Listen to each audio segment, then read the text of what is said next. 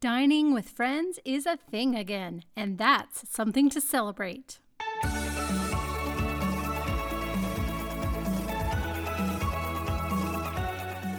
Welcome to Something to Celebrate. I'm Amy Wiley, owner of Suburban Soiree. Join me as we celebrate, decorate, organize, host, and make life fun.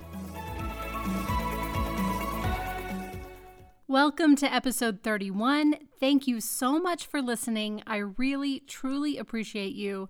Thank you for being here. Today, we are going to tackle dinner parties. Now, that term might make you think of a formal, elegant dinner with candlelight, maybe servers, you know, very Downton Abbey.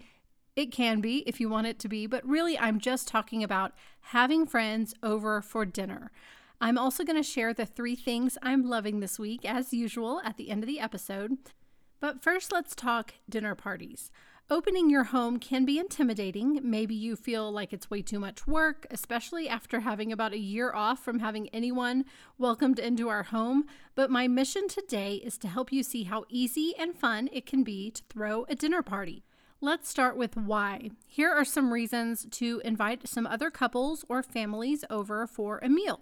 It motivates you to clean. Of course, part of not wanting to do it is all the cleaning it would take, but nothing motivates you to clean really well like people coming over. Isn't that right? And you get the rest of your family to help you and pitch in because they know everyone is coming and there is a deadline.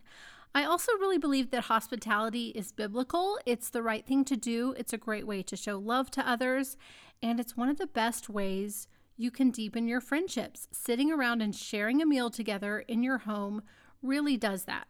Also, it's just fun.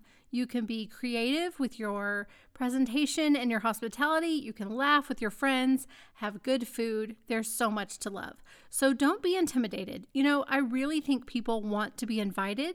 They care more about being included than about what you serve. And if they happen to see a basket of laundry accidentally at your house, They'll know you have laundry too, just like they do.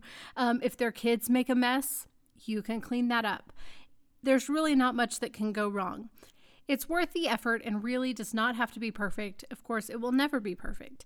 It doesn't have to be so aspirational. It can be casual and fun to have people over. So, I'm going to share some tips. We'll start with food. And this was a question I got on Instagram What do you serve? The best thing to do is to serve something tried and true. And maybe if you don't have a tried and true kind of company worthy recipe, you will get one. The more you entertain, the more you will learn what you can serve. We do a lot of fajitas. We do chicken or beef or both. We love to serve fajitas to guests. I have a pasta dish I like to make.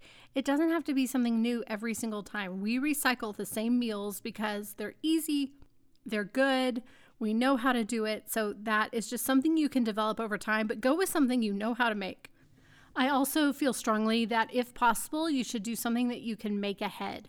You don't want something that has to be perfectly timed or that you're standing over the stove, um, watching it really closely, something you put in the oven and let it bake for a while, or something you can have um, just warm and ready to go, or grilling. I think grilling is always good. I usually don't like to be cooking when the guests arrive. I like everything sort of ready or almost ready, but I think grilling you can do with your guests there, and that's really casual and fun and somewhat interactive to just make burgers or hot dogs or do some chicken or something on your grill.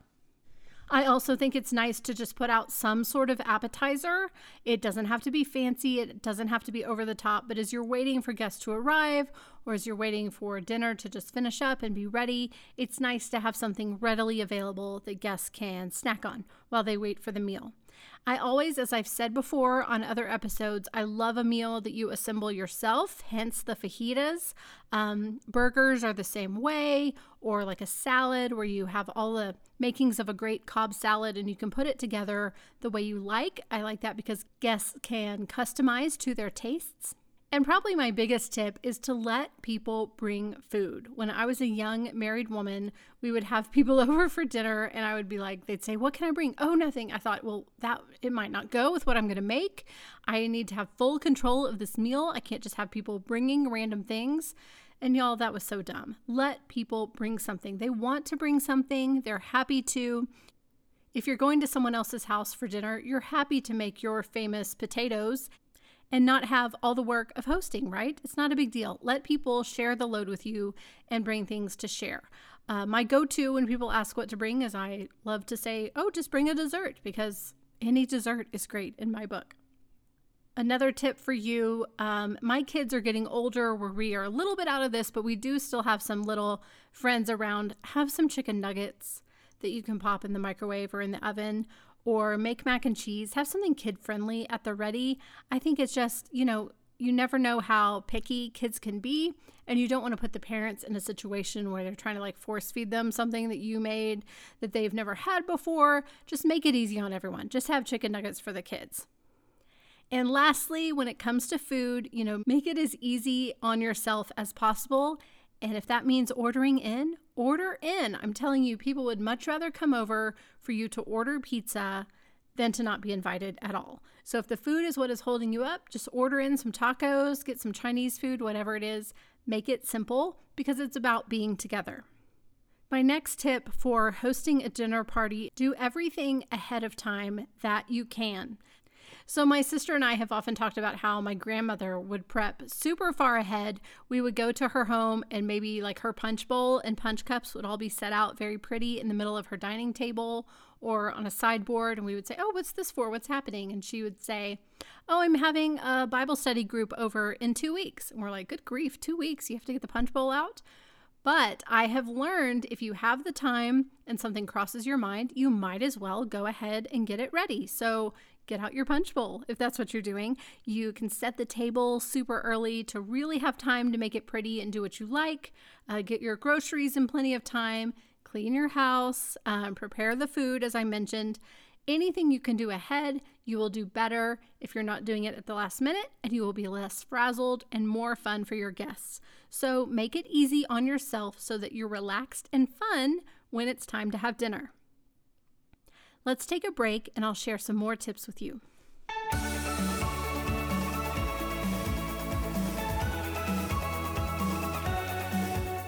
Suburban Soiree is excited to announce a new way to celebrate favorite friends and people you love. Introducing the Birthday Girl Box. Just click, send, and celebrate. The Birthday Girl Box is the go to gift for any birthday girl in your life, young or old, near or far. Each box is full of exclusive items designed to celebrate a girly birthday. They include our exclusive hot pink birthday girl napkins with gold foil, a coordinating birthday girl matchbox, use the matches to light the set of pretty gold birthday candles, and the box also includes a beautiful sprinkle mix from Sprinkle Pop to use on cupcakes, cookies, or maybe even on birthday coffee. Also, a festive Fetty custom confetti mix that's perfect to toss for a birthday photo or sprinkle on a table. Click on the link in the show notes to send the Birthday Girl box today, and shipping is free. The Birthday Girl box. Click, send, celebrate. Let's get back to our dinner party tips. This one will be quick, but it's worth saying. Don't apologize. And I'm reminding myself of this as well, but don't apologize for the food, for the mess, for your house, for what you're wearing, for your hair, for the drive your guests had to make on the way over, for your kids. Don't apologize. Be proud. Don't try to make yourself feel less than or try to downplay what you've done. Um, just be excited. Don't bring any negativity into it. Be all positive. And my next tip is to have some conversation topics in your back pocket. So think of a few topics beforehand just to have in mind. So if there's a lull or you need to change the subject quickly, let's say politics comes up and you want to sort of lob something else out there, um, just have a few things that you've thought about that you could discuss.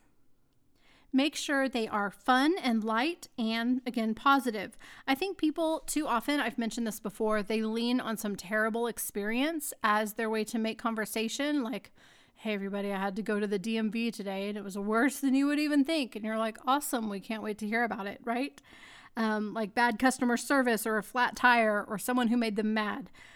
I don't think this is the best way to create conversation. Don't bring everyone down. Now, tell the flat tire story if it's hilarious and if you can tell it in a funny way. The best way, though, to start conversations is to just ask your guests questions. Ask about their lives, about their interests, about their families.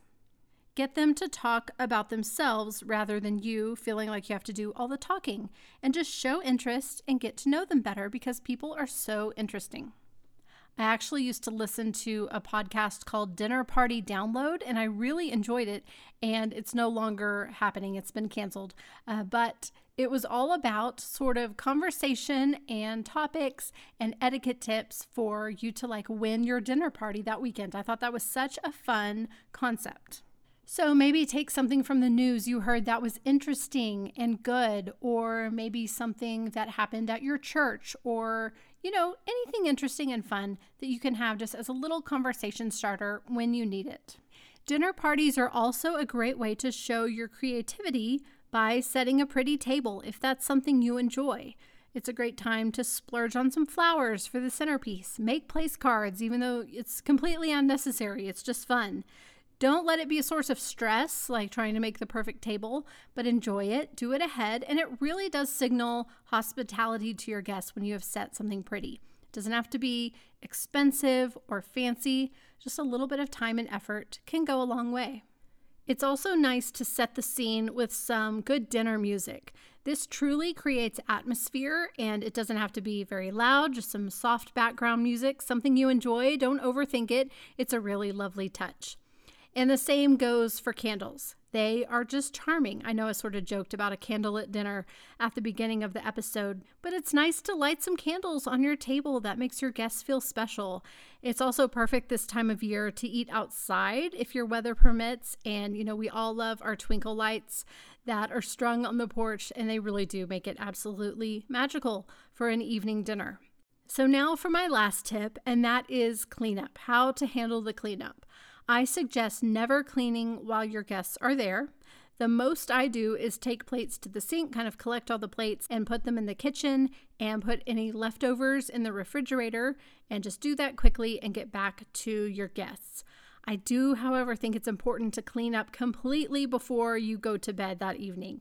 It's just better than leaving it out until the next day, even though you might really, really want to. So, after everyone leaves, Get the dishwasher loaded up, put the house back together, and that way you will wake up with everything reset and you can just think about your memories of the conversation and laughs you had the night before.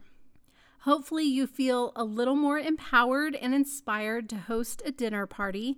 It really is a lovely way to connect with friends and again show true hospitality. Let's take a break and I'll share three things I'm loving this week. Are you getting my email newsletter? The Friday Fete is a party in your inbox each Friday morning. Start the weekend off with an idea for movie night, news about the latest podcast episode, and new products from Suburban Soiree. The Friday Fete is the best way to stay in the know with all the fun and get coupon codes and exclusive information. To join, head to the link in the show notes to join the party. Okay, the three things I'm loving this week. Uh, the first one is kind of a twofer. The first two go together, I should say, and it's a doormat rug combo. I'm sure you're well aware of the trend all over Instagram of putting a rug under your traditional doormats, like a larger rug, so that you have the pattern under there. You can bring in more colors and it gives a layered look. So I picked up two really fun, colorful, doormats, you know, doormat rug combo at Target. I'm going to link them up for you. The rug on the bottom is reversible. It's hot pink and white. So one side has a wide pink and white stripe. The other side has more of a pattern. They're both really pretty, but it's an outdoor rug. And then the doormat has a really pretty rainbow and it says be kind. And it just looks so happy and festive and summery on my front door on our porch. So I suggest freshening up your porch with this little combo if that's something you need to do. So, those are my first two items. The third is a charging station. Now, we have uh, a rule in our home that our kids bring in their electronics to our bedroom each night to sort of turn them in for the night. They charge them in our room so that they are not on them all throughout the night. And we sort of have a cutoff time that way. And so, A long time ago, I set up this little charging station. I will link it for you. Um, it's really pretty, and it's sort of like I have the larger one, there's two sizes, but it collects all the cords and has a little place to like lay their iPad or phone, and you can plug them in. It's just a nice home base for all of those electronics. So, either if you want to do it for yours, or like us, if you like your kids to sort of charge in a central location, this is a great solution that looks nice and it just, you know, does the trick. That's all for today. Enjoy hosting those dinner parties, and whatever you do, keep celebrating. Thank you so much for listening. I would love for you to subscribe to this podcast, and I truly appreciate your five star reviews.